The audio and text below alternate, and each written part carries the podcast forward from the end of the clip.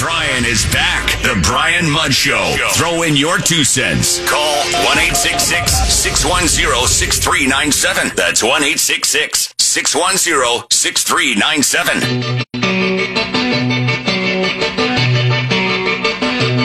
We're going to keep working to strengthen the supply chain to bring the cost of every good down, particularly food and automobiles.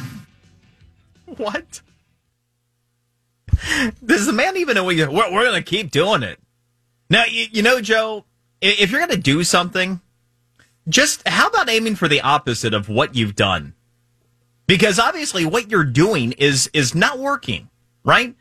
If you stopped working in your own magical way at trying to combat inflation, maybe we would bring it down.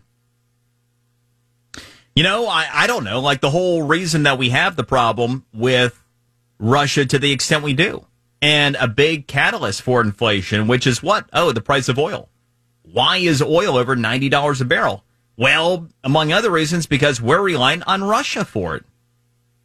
See, if your thought was, hey, the first week in office, what I'm going to do is open up the Russian pipeline to Europe so Russia can sell oil to Europe again and make Germany in particular reliant on Russian oil. Don't do that. Do the opposite. If your week one priority is to stop U.S. production of pipelines and the amount of capacity we had previously, and then buy Russian oil to make up for the deficit of what we're not producing and supplying in this country, don't do that. Do the opposite. See, simply doing the opposite, Joe, of what you've already done on inflation would actually bring inflation down.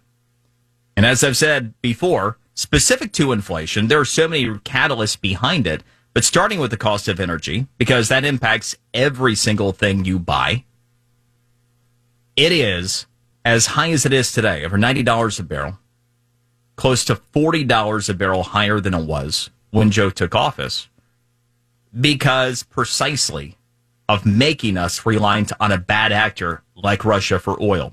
And what has Russia done with all that wealth that we've thrown their way?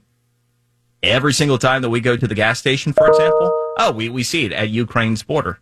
Isn't that fun? For the ones who work hard to ensure their crew can always go the extra mile, and the ones who get in early so everyone can go home on time, there's Grainger, offering professional grade supplies backed by product experts so you can quickly and easily find what you need. Plus, you can count on access to a committed team ready to go the extra mile for you. Call, clickgrainger.com, or just stop by. Grainger, for the ones who get it done.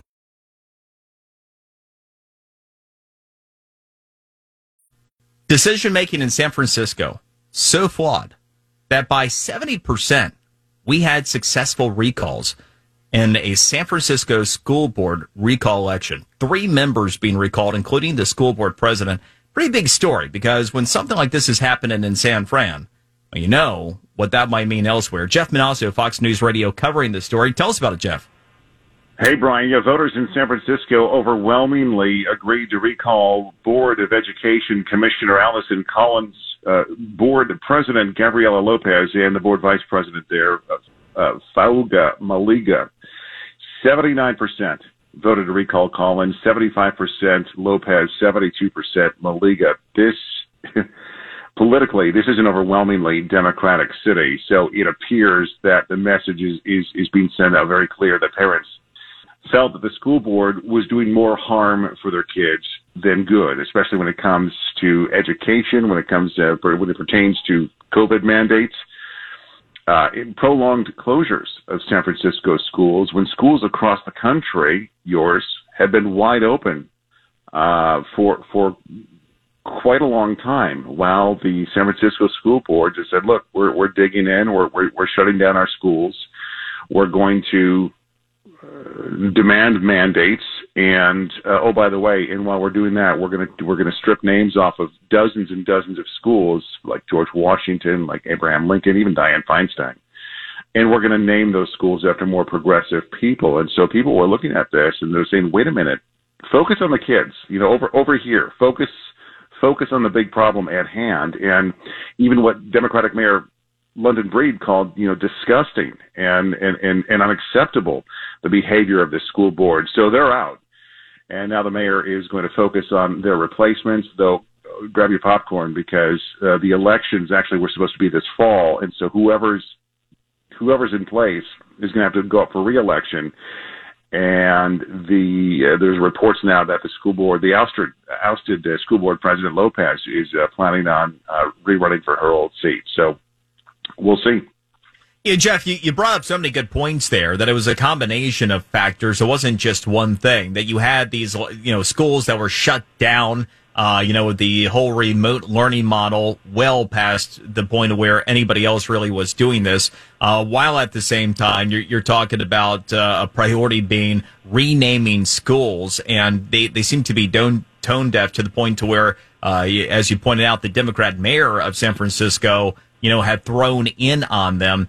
Do you get a sense, uh, and, and is there any indication that perhaps as part of the, the greater battle that we're seeing, because San Francisco has long uh, been, you know, viewed as, as a catalyst for liberalism across the country, after all, the home of Nancy Pelosi, um, that perhaps this could be a microcosm of some of the battles that are going on be- between the most progressive wing of the Democrat Party nationally and perhaps some of the more moderate elements that obviously stick out like a Manchin or a Sinema in the Senate.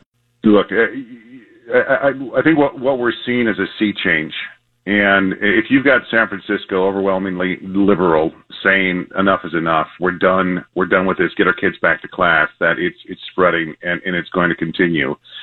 Uh, you know, the argument was that this is more Republican or, or, or conservative talking points to, you know, in the battle against mandates and masks, like we saw in Virginia, which by the way is now law. Masks are done in Loudoun County and others uh, Michigan today announcing that they're they're going to be removing all all indoor mask mandates statewide, including in schools. Whereas the governor there is running for reelection. You've got 30 House members at least uh, in D.C. fleeing the Capitol for retirement. One can argue uh, maybe they see the writing on the wall, but when you look at San Francisco, this is dem- these are these are all Democrats saying enough is enough. We're done. We want our kids back in school and this has gone on for too long. And I, I think when you start to see that, um, you know, it, you're, you're you're looking at the end uh, of of well, what I think mo- most opponents of these mask mandates and, and other mandates would would would, uh, would would like to see the end of of these types of rules, uh, especially as you yeah. see the you know the, these numbers just just plummeting. But we'll see.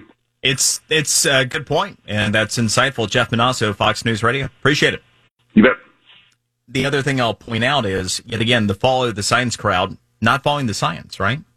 And here's the other thing. If, and I mean it's a big if, if this thing happens in San Francisco, why can't it, and I mean having Democrats produce better candidates, if we're going to have Democrats that are going to be running a lot of the school boards here in South Florida, even if they're nonpartisan elections, can we have better Democrats? Because wouldn't our schools be just like San Francisco in, in many respects had it not been for Governor DeSantis? You're listening to the Brian Mudd Show. He's ready to go 610 WIOD.